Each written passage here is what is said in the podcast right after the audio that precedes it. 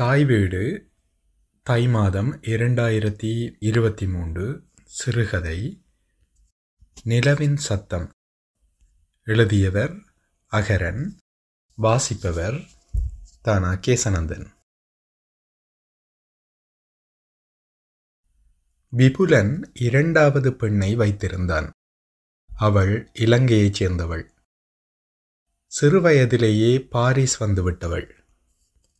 அவள் பெயர் நீலா. இப்போது நீலா வைத்தியசாலையில் அனுமதிக்கப்பட்டுள்ளாள். அதற்கு விபுலன் காரணமில்லை. யார் காரணம் என்று யாருக்கும் தெரியவில்லை. அவனது வாழ்வின் அதிர்ச்சியான அருங்கனவாக இருந்த முதல் பெண்ணான சார்லத்தை பற்றியே நினைத்து கொண்டிருக்கிறான். அந்த நினைவோடு நீலா சேர்ந்து விட்டிருக்கிறாள். விபுலன் 1983 கொழும்பில் பிறந்தவன்.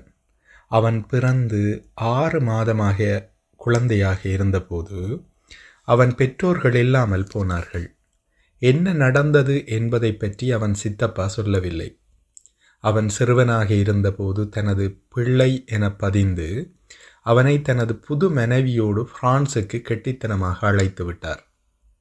பின்னர் அவனது சித்தப்பாவுக்கு 4 பிள்ளைகள் பிறந்தார்கள். சித்தியின் வளர்ப்பு வட்டத்துக்குள் விபுலன் வராததை உணர்ந்த சித்தப்பா அவனை ஒரு விடுதியில் சேர்த்து விட்டார். அவருக்கு அவனை தன் உடல் அங்கம் போல பிடிக்கும். தன் அண்ணனின் மறுவடிவமாக அவன் வளர்ந்து வந்து கொண்டிருந்தான்.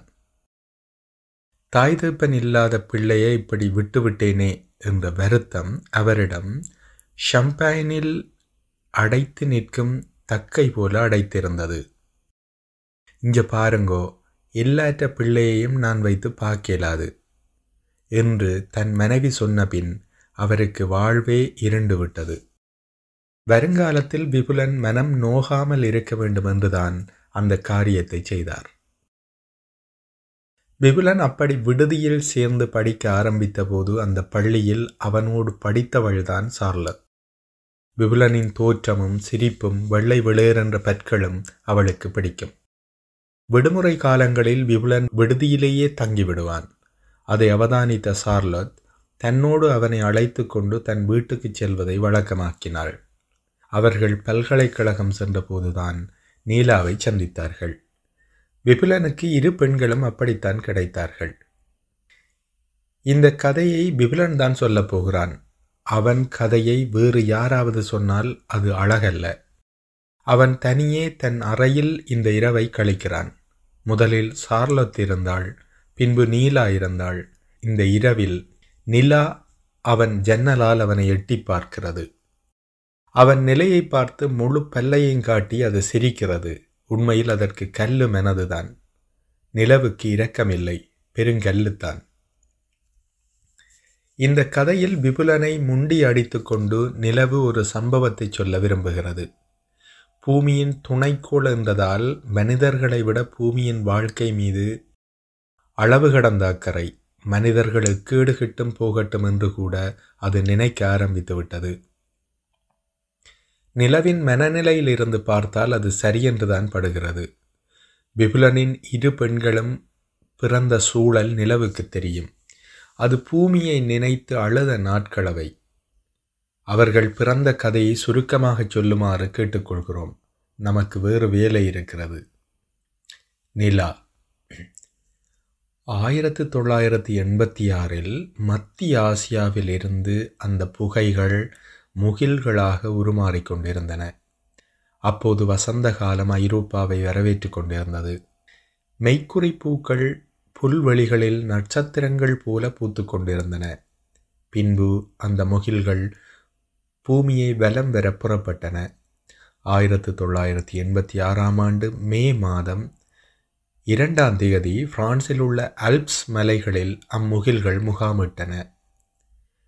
விடுமுறை காலத்தை அழகிய மலைச்சாரலில் அனுபவித்து கொண்டிருந்த இளம் பிரெஞ்சு தம்பதி புல்வெளியில் நடந்து கொண்டிருந்தனர். டாவிட் நிறைமாத கர்ப்பிணியான தன் மனைவி மரியாவின் பின்புறமாக இடது கையால் அணைத்து கொண்டிருந்தார்.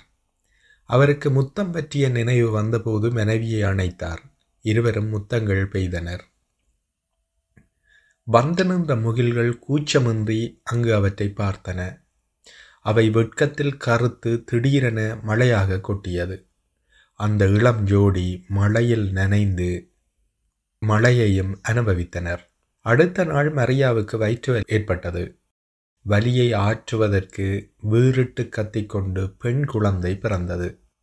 அந்த குழந்தைக்கு அவர்கள் சார்லத் என்று பெயரிட்டனர். மழையை கொட்டிவிட்டு நகர்ந்தன முகில்கள். மே மாதம் 5ஆம் தேதி 1986இல் காற்று படகில் பீந்தும் சேர்ந்தும் யாழ்ப்பாணத்தை அடைந்தன. யாழ்ப்பாணத்தில் உள்ள மட்டுவில் என்ற கிராமத்தில் பிறக்கப் போகும் குழந்தைக்காக பன்றித்தளச்சி அம்மன் கோவிலில் அர்ச்சனை செய்துவிட்டு கிருபாகரனும் நந்தினியும் வந்து கொண்டிருந்தார்கள். குளத்தின் மதகை திறந்து விட்டது போல திடீரென மழை கொட்டியது. அவர்கள் நனைந்து மழையை கொண்டாடி வீடடைந்தனர். அடுத்த நாள் நந்தினிக்கு பெருங்குத்தெடுத்தது. வலியை முற்றுப்புள்ளியால் நிறுத்தும்படி பூ ஒன்று பிறந்தது. அந்த குழந்தைக்கு கிருபாகரன் வைத்த பெயர் நீலா. அந்த முகில்கள் மழையை வைத்து கொண்டு 10 நாட்களுக்குள் உலகை சுற்றி முடித்தன. பலர் நனைந்தனர். பின்னொரு காலம் நீலாவும் சார்லத்தும் விபுலனை சந்திப்பார்கள் என்று முகில்களுக்கு தெரியாது. விபுலன் ஜன்னலை திறந்துவிட்டு வெளியே பார்த்தான். உலகம் இருட்டில் வைக்கப்பட்டிருந்தது. நிலவு மட்டும் தொங்கிக் கொண்டிருந்தது. அதனோடு பேச வேண்டும் போல் இருந்தது. அவன் தன் கதையை சொல்ல ஆரம்பித்தான். விபுலன், சார்லட் செத்துவிட்டாள் என்பதை என் அறை ஒருபோதும் ஏற்றுக்கொள்ளாது. அவளின் ஆலிங்கனம் இல்லாத பொருள் அறையில் எதுவும் இல்லை. அவள் குரல் பதிவை அவளே என் கணனியில் ஏற்றிவிட்டுத்தான் இறந்த பின்னர் அதை திறக்குமாறு கட்டளையிட்டிருந்தாள். இப்போது அவள் ஒலிய மூடு வாழ்கிறது.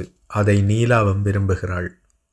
சார்லத்தை வழியனுப்பும் வைத்தியசாலைக்கு அனுப்புகிறோம் என்று பாரிஸில் உள்ள பிரபலமான கேன்சர் வைத்தியசாலையில் வைத்திய பேராசிரியர் சொன்னபோது எனக்கு ஒன்றும் புரிபடவில்லை. ஒரு சிறப்பு வாய்ந்த வைத்தியசாலைக்கு அனுப்புவதாக நினைத்திருந்தேன். பிறகு வைத்திய அறையில் படுத்திருந்த சார்லத்திடமே அதை சொன்னேன். என்னையே பார்த்து கொண்டிருந்தாள். பின்பு எழுந்து என் கன்னங்களில் தன் கைகளை மூடினாள். பின் உதடுகளால் உதடுகளை மூடினாள். பலமந்தமான அவள் கண்களால் என்னையே பார்த்து கொண்டிருந்தாள். பிறகு, விபுலன் மருத்துவமனை என்னை சாவிடம் செல்ல தயாராக சொல்லிவிட்டது என்றாள். அவளை இறுக கட்டி கொண்டேன். என் காதோரம் கண்ணீர் பிசுபிசுத்தது. விபுலன், நான் கொஞ்சம் வாழணும் என்றாள். இன்னும் அவளை அணைத்தேன். இருவரும் வாழ்க்கையை கேட்டு அழுதோம். அவள் மெஸ்ஸி விபுலன் என்றாள். இன்னொரு முறை அதை சொல்லாதே என்றேன். அவள் எப்போதும் அழுவதில்லை. எப்போதும் சிரிப்புத்தான். அப்படிப்பட்டவளுக்குத்தான் ஜசீர் அரபாத்துக்கு வைத்தியம் பார்த்த வைத்தியசாலை இன்னும் 30 நாட்கள் தான் வாழ முடியும் என்று சாவிற்கு நாள் குறித்து வழியனுப்பும் வைத்தியசாலைக்கு அனுப்பியிருந்தது. அந்த கடைசி 30 நாட்களும் ஒவ்வொரு நிமிடமும் அவளோடு தான் இருந்தேன். அவளது பெற்றோர்கள் அடிக்கடி வருவார்கள். அவள் தந்தை உடைந்து உருமாறி போய்விட்டார். தாயின் கன்ன எலும்புகள் தெரிய ஆரம்பித்தது. தனது ஒரே மகள் அதிலும் இளம் வயதில் இறக்கும் செய்தியை தெரிந்து கொண்டு வாழும் கொடுமையை எந்த பெற்றோரால் எதிர்த்து நிற்க முடியும்? என் வேலையை நான் துறந்து விட்டேன். அவளை விட அது ஒன்றும் முக்கியமானது ஒன்றல்ல. அவளோடு ஒவ்வொரு நிமிடத்தையும் வாழ்ந்தது அவளுக்கு ஆறுதலாக இருந்தது. எனக்குந்தான். அவளது பெற்றோர்கள் ஒவ்வொரு தடவையும் அவளை பார்த்துவிட்டு வீடு செல்லும் போது என்னை அணைத்து காதுக்குள் நன்றி சொல்வது தான் எனக்கு கொடுமையாக இருக்கும். சார்லத்துக்கு 2 வருடங்களுக்கு முதல் தலைவலி ஆரம்பித்தது. அது அவள் கடலாராய்ச்சி பணியில் இருப்பதால் வேலைப்பளு அதிகம் என்று நினைத்திருந்தோம். அப்போது நாம் இருவரும் பாரிஸில் ஒரு அறை எடுத்து அங்கு ஒன்றாக இருந்தோம். மேற்கல்வி காலத்தில் பிரிந்திருந்தாலும் இருவருக்கும் புரிந்துணர்வு உள்ளது போல் ஒரு நண்பர்கள் பிடிபடவில்லை. அன்று ரெனியோன் தீவுக்கு செல்வதற்கு தயாராகி கொண்டிருந்தாள். மறுநாள் அதிகாலை விமான நிலையம் செல்வதற்கு அவளால் எழுந்திருக்க முடியவில்லை. வலியால் துடித்தாள். பின்பு மயக்கமடைந்து விட்டாள். உடனே அவசர ஊர்தியில் அழைத்து சென்றேன். அன்று மாலை அவசரமாக வேறு வைத்தியசாலைக்கு மாற்றினார்கள். அடுத்த நாள் எனக்கு வைத்தியசாலையில் இருந்து அவசர அழைப்பு வந்தது. உடனே அங்கு சென்றேன். எந்த விதத்திலும் தன் புற அழகில் ஆர்வம் காட்டாத ஒருவர் என்னை அழைத்தார். நீங்கள் விபுலனா? சார்லத் உங்கள் விவரத்தை தந்தார். நான் அவரின் வைத்தியர். நாங்கள் வெளியில் சென்று பேசுவோம் என்றார். அங்கே இருந்த மெஷினில் 2 கஃபே எடுத்துக்கொண்டு பூங்காவை நோக்கி நடந்தார். என்னை கதிரையில் இருத்திவிட்டு சார்லத்துக்கு ஏற்பட்டிருக்க நிலையை விவரித்தார். சார்லத்துக்கு மூளையில் நரம்புகள் ஆரம்பிக்கும் பகுதியில் புற்றுக்கட்டி வளர்ந்து இருக்கிறது. அது ஆபத்தான நிலையை அடைந்து விட்டது. அவசரமாக சத்திர சிகிச்சை செய்ய வேண்டும். ஆனால் உயிருக்கு உத்தரவாதம் இல்லை. சத்திர சிகிச்சை செய்யாவிட்டால் 30 நாட்களுக்கு மேல் அவளால் வாழ முடியாது. சத்திர சிகிச்சை வெற்றி அடைந்தால் சில காலம் வாழ வாய்ப்புண்டு. எனக்கு பூமியை பிளந்து எங்கோ பிரபஞ்சத்துக்குள் சிதறுவது போல் இருந்தது. இந்த செய்தியை நோன்மண்டியில் வாழும் ஓய்வு காலத்தை கழிக்கும் அவள் பெற்றோருக்கு என்னால் எப்படி தொலைபேசியில் சொல்ல முடியும்? அந்த வைத்திய பேராசிரியர் அந்த பொறுப்பை எடுத்துக்கொண்டார். பின்பு அந்த மரணத்துக்கும் வாழ்க்கைக்குமான சத்திரிக சிகிச்சை நடந்தது. சார்லட் சில வேளை பேசும் வாய்ப்பை இழந்து விடுவாள் என்றார்கள். பரவாயில்லை, அவள் பேசாமல் எம்மோடு வாழட்டும் என்றிருந்தோம். அந்த சத்திரிய சிகிச்சை முடிந்து 3 மாத எங்கள் சார்லத் பேச ஆரம்பித்தாள். அந்த வைத்திய பேராசிரியர் அடைந்த மகிழ்ச்சிக்கு அளவே இல்லை. அதன் பின்புதான் சார்லத்துடன் வாழ்வதை உடலுடன் கூடிய வாழ்வாகவும் மாற்ற என் விருப்பத்தை கூறினேன். அவள் மறுத்துவிட்டாள். அப்போதுதான் உன்னில் நீலாவுக்கு விருப்பம் இருக்கு என்றாள். நீலா சார்லத்தின் பல்கலைக்கழக நம்பி. நான் கணக்கியல் பிரிவில் பல்கலைக்கழகம் சென்றேன். அவர்கள் இருவரும் உயிரியல் துறையில் கற்று ஆராய்ச்சியாளர்களானார்கள்.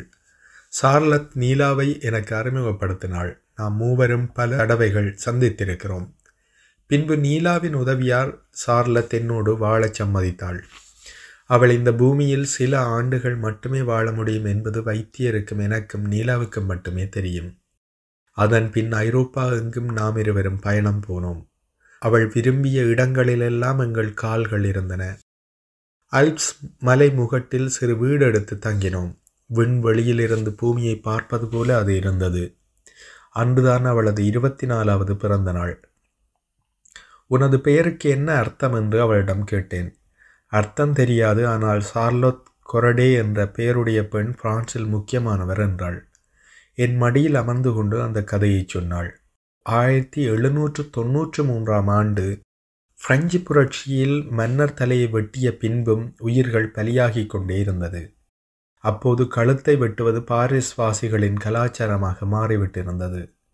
முடியை விழுத்திய குடியானவர்களின் சர்வாதிகாரத்தில் மோசமாக குழந்தைகள், பெண்கள் கொல்லப்பட்டார்கள். இதை அவதானித்து மனம் பதறிப்போனால் நோர்மண்டியைச் சேர்ந்த சார்லோத் என்ற இளம்பெண். அவள் அறிவொளிக்கால அறிஞர்களின் கருத்துக்களால் கவரப்பட்ட ஒரு பெண். இந்த கொலைகளுக்கு யார் காரணம் என்பதை அவள் தேடிய போது அன்றைய புரட்சியின் முன்னோடிகளில் ஒருவராக இருந்த பத்திரிகை ஆசிரியர் மாரா என்பவரின் வன்முறை எழுத்துக்களே காரணம் என்று முடிவு செய்கிறாள். வீட்டிலிருந்து சிறிய மரக்கரை வெட்டும் கத்தியை ஆடைக்குள் மறைத்து கொண்டு பாரிஸ் சென்று மாராவை அவர் இதயத்தில் கத்தியால் குத்தி கொள்கிறாள். அதன்பின் 2 நாட்களில் அவள் தலை வெட்டப்பட்டது. அப்போது அந்த பெண்ணுக்கு வயது 24. புரட்சி நீதிமன்றம் துரோகி என்ற பட்டத்தை கொடுத்தது. இன்று அவள் தியாகிகளில் ஒருத்தியாக பார்க்கப்படுகிறாள். அந்த சார்லத் போல இந்த சார்லத்தும் உனது இதயத்தில் குத்தப்போகிறேன் என்று நடித்தாள். மறுநாள் அங்கிருந்து நாங்கள் நீஸ் நகரம் நோக்கி சென்று கொண்டிருந்த போது மீண்டும் அவளுக்கு தலைவலி ஏற்பட்டது. வானூர்தியில் பாரிஸுக்கு அழைத்து வந்தேன். அப்போதுதான் வைத்தியர் இன்னும் 30 நாட்கள் தான் அவளால் வாழ முடியும் என்றார். வைத்திய எல்லைகள் தாண்டிய நோயாளிகளை மகிழ்ச்சியாக வைத்திருந்து அவர்கள் இறப்பை பூரணப்படுத்த பாரிஸில் வழியனுப்பும் வைத்தியசாலைகள் உண்டு. அங்கேயும் தாதிகள் இருப்பார்கள். கடும் வலியை குறைக்க மருந்து கொடுப்பார்கள். நோயாளிகளை தேவதைகள் போல் பார்த்து கொள்வார்கள். அவர்கள் வார்த்தைகளில் அன்பு வாசம் வீசிக்கொண்டிருக்கும். அங்குள்ள நோயாளிகளுக்கு தேதிகள் குறிக்கப்பட்டிருக்கும். நோயாளிகள் தமக்கு பிடித்த வாழ்வை வாழ ஏற்ற சூழலை அந்த வைத்தியசாலை கொடுக்கும். அங்கு சென்று காதல் கொண்டு இறந்து போனவர்களும் இருந்தார்கள். நோயாளிகள் கூட மற்ற நோயாளிகளில் அன்போடு இருந்தனர். வாழும் நாட்கள் தெரிந்தவர்களிடம் அன்புதான் மீதி என்பது தெரிந்திருந்தது. அவர்கள் ஒவ்வொருவரிடமும் ஒவ்வொரு நாளையும் வாழ்ந்துவிடும் அவசரம் இருந்தது. சிலர் தூங்காமல் ஆகாயத்தையும் நிலத்தையும் பார்த்து கொண்டிருந்தனர். வழியனுப்பும் வைத்தியசாலையில் சார்லத்துடன் நான் தங்குவதற்கான அழகிய அறை இருந்தது. தன் சிறுவயது ஆசைகளையும் எதிர்காலத்தில் தான் வாழ இருந்த வாழ்க்கையையும் அவள் என்னோடு பகிர்ந்து கொண்டாள். தான் பார்க்க விரும்பிய நண்பர்களை கூறினாள். அவர்களை நான் அழைத்து அவளுடன் பேச வைத்தேன். சில இரவுகளில் நட்சத்திரங்களை பார்த்தவாறு சார்லோத், விபுலன், இந்த நட்சத்திரங்கள் சூரியனை விட பெரியதெனில் அங்கு எங்கேனும் உயிர்கள் இருந்தால் நான் அங்கு ஓர் உயிரானால் எப்படி இருக்கும்? அந்த பிரபஞ்ச உயிர்கள் மனிதனை விட வளர்ச்சி கொண்டவர்களானால் அவர்கள் பூமியை ஒரு நாள் வந்தடைவார்கள். அப்படி வந்தடையும் போது நானும் அந்த பிரபஞ்ச மனசியாக ஒரு நாள் பூமியை பார்க்க வருவேன். அப்போது உன்னை கண்டுபிடிப்பேன். நீ வயதானவனாக இருப்பாய். நான் இளம் வேற்றுக்கிரக பெண்ணாக உன்னை முத்த விடுவேன். அப்போது நீ என்னை பார்த்து பயம் கொள்வாய். நான் உனக்கு என்னை பற்றி சொல்வேன். அப்போது நீ என்ன செய்வாய்? நான் கூறினேன், உன்னை ஆரத்தளவே முத்தமிடுவேன். மனித பெண்ணை விட வேற்றுக்கிரக பெண் பேரழகு என்பேன். நான் உன்னை காதலிப்பேன். உன்னை மீண்டும் திரும்ப சென்று விடாமல் என்னோடு இருந்து விடச் சொல்வேன். அல்லது என்னை உன் கிரகத்துக்கு அழைத்து செல்லச் சொல்லுவேன். பூமியின் செய்திகளில் வேற்றுக்கிரக பெண்ணை காதலிக்கும் விபுலன் என்ற பூமி மனிதன் என்ற செய்தி எல்லா இடங்களிலும் ஒலிபரப்பாகும். நீ அப்போது என்னை உன் கிரகத்துக்கு அழைத்து செல்வாயா என்றேன்.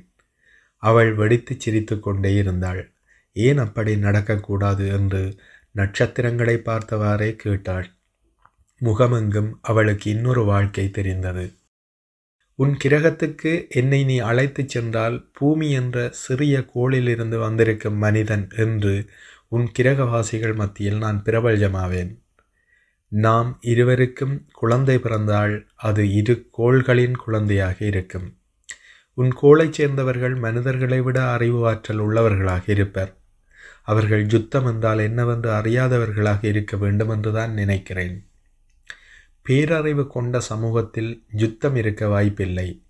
உன் கிரகவாசிகளுக்கு பூமிவாசிகள் பூமியை அழிக்கும் அறிவு கெட்டவர்கள் என்பதை சொல்வேன்.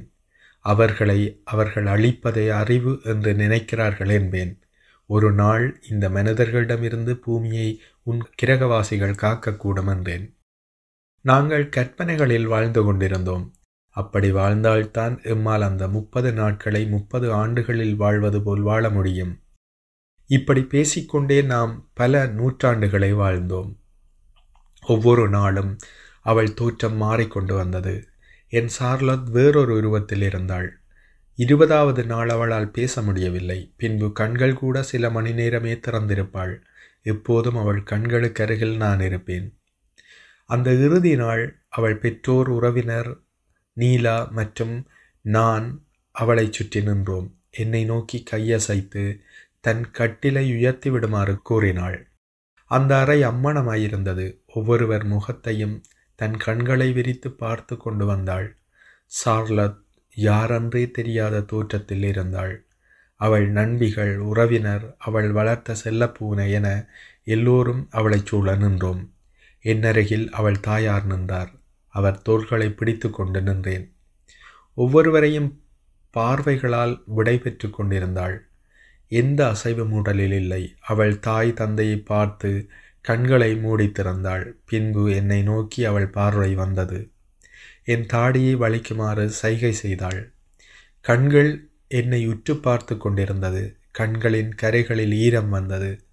அருகே சென்று அவள் கரத்தை பற்றினேன். கண்களால் எதிரே இருந்த சுவரை காட்டினாள்.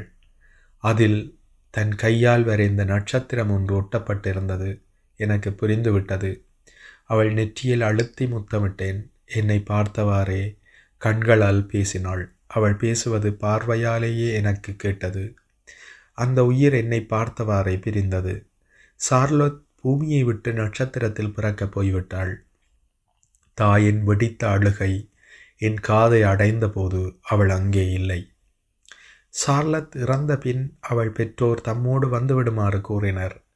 நானும் அவளும் வாழ்ந்த அறையை விட்டு என்னால் செல்ல முடியவில்லை. எனக்கு மீண்டும் பெற்றோர் கிடைத்தது போல் இருந்தது. காலையும் மாலையும் என்னுடன் பேசிக்கொள்வார்கள். சிறிது காலம் கழிந்ததும் அவர்களோடு சென்று வாழ்ந்து விடுவோம் என்று நினைத்திருந்தேன். அப்போதுதான் நீலா எந்த அறிவிப்பின்றி லியோனில் இருந்து பாரிஸுக்கு வந்து என் கதவை தட்டினாள். நீலாவின் தாயார் சில ஆண்டுகளின் முன்னர் இறந்துவிட்டார். என்ன நீலா திடீரென்று என்றேன்.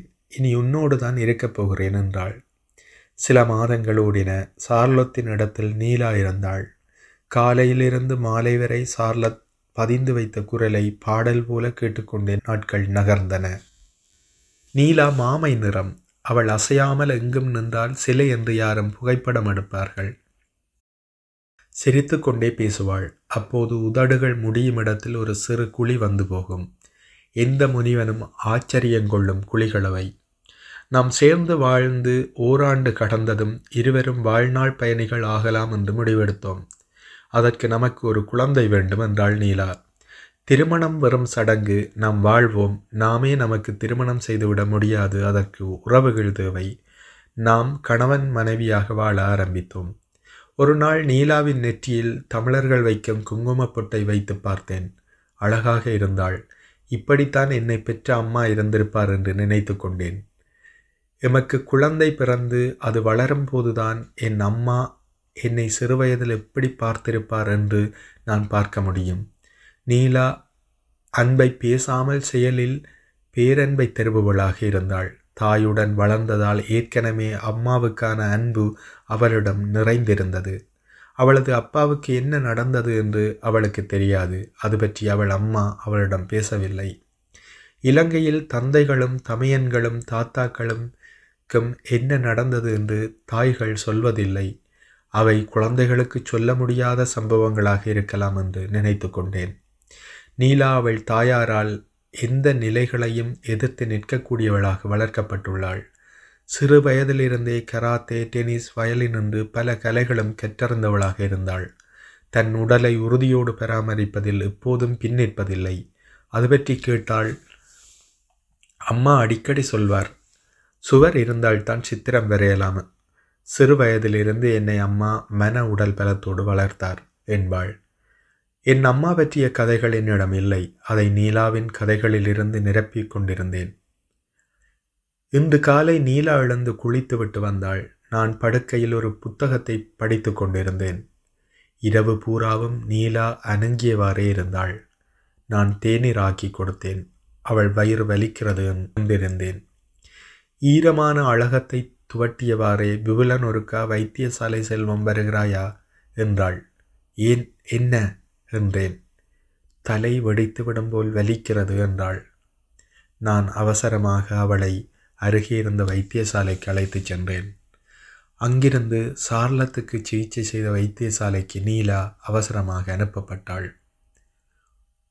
ஒரு இருட்டு முகில் நிலவை மறைத்தது. நிலா அழும் சத்தம் பிரபஞ்சமெங்கும் பரவியது. பேரிடிக்கு பிறகு பசி கொண்ட குழந்தைகளின் கண்ணீர் போல மழை பெய்தது. அது நிலவின் கண்ணீர். 1986 செர்னோவில் அணு உலை வெடித்த போது அதன் முகில்கள் 10 நாட்களில் பூமியை சுற்றியது. நன்றி.